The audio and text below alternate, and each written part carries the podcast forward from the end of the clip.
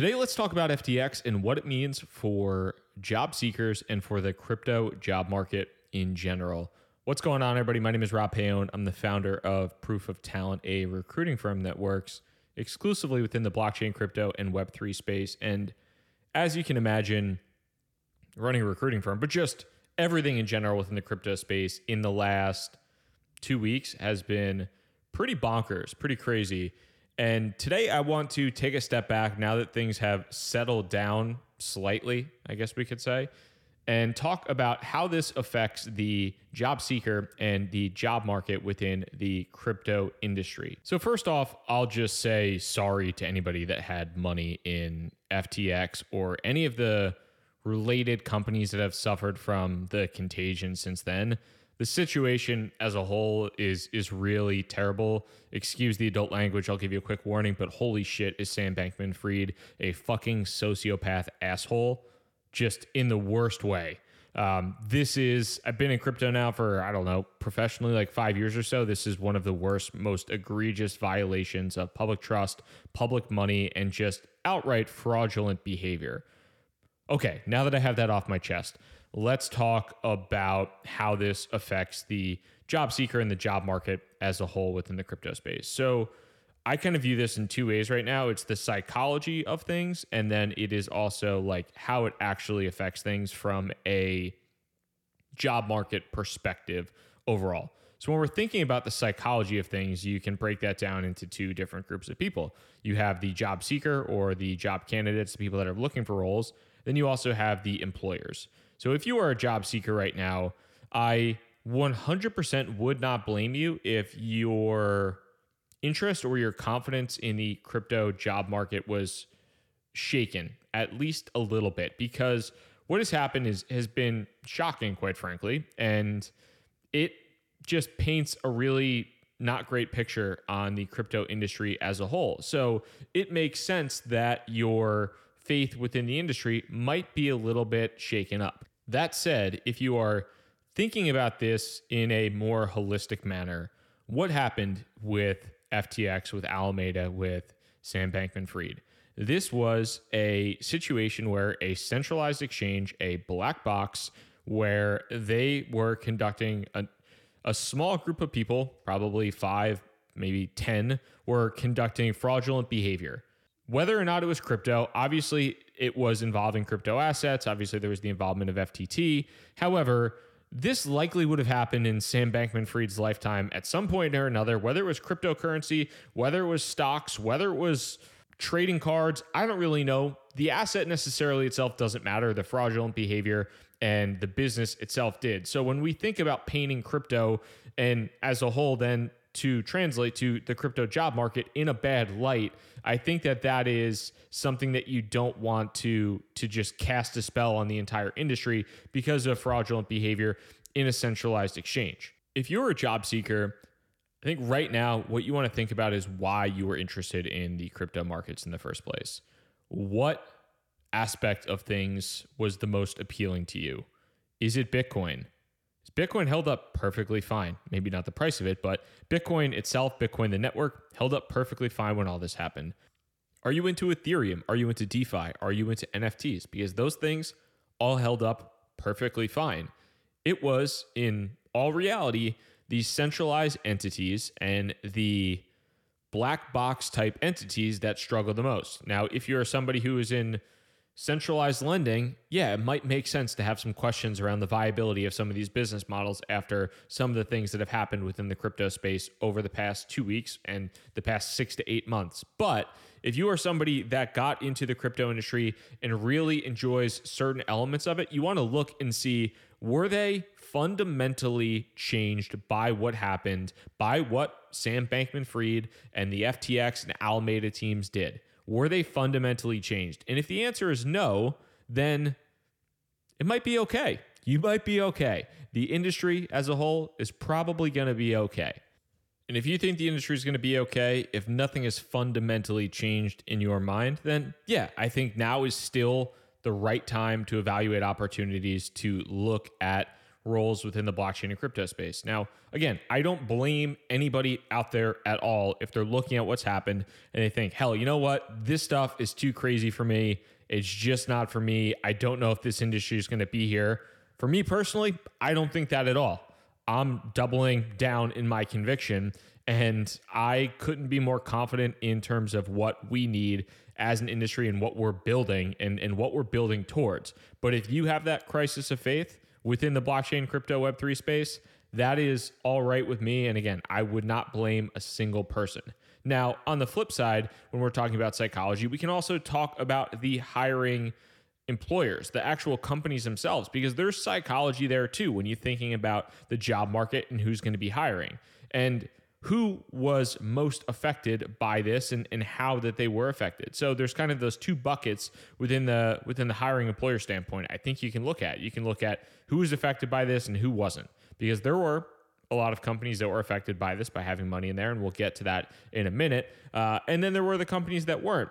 And when you're talking about the psychology, I think the psychology really is more along the lines in the companies that weren't affected by this. Because if you were affected by this, you're just going to have to make really tough, difficult decisions, whether that is stopping hiring, whether that is laying people off, whether that is ceasing operations. I, I don't know because I don't know the extent of, of how difficult it is for some of these companies. But if you're one of those companies that is not affected financially in really any way, shape, or form, most of this from a hiring standpoint is just psychological. It's it's what is going to happen next, how bad is it going to get, and how aggressive or safe do I want to play this because I don't know what's going to happen in the crypto industry if A, this happens again, or if B, this causes some massive ripple effects, effects where we see continued contagion across the board. Now, I can tell you the companies that we have worked with at Proof of Talent since this happened have really not changed their stance at all.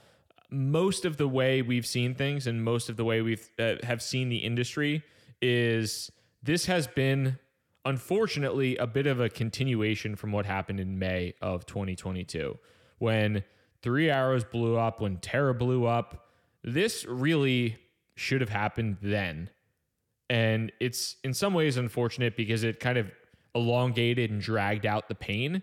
But because of what happened back in May, we saw a lot of hiring that was focused on centralized exchanges and centralized lenders that was huge in 2021 and the early part of 2022 until May happened. And when that happened, that essentially ceased altogether.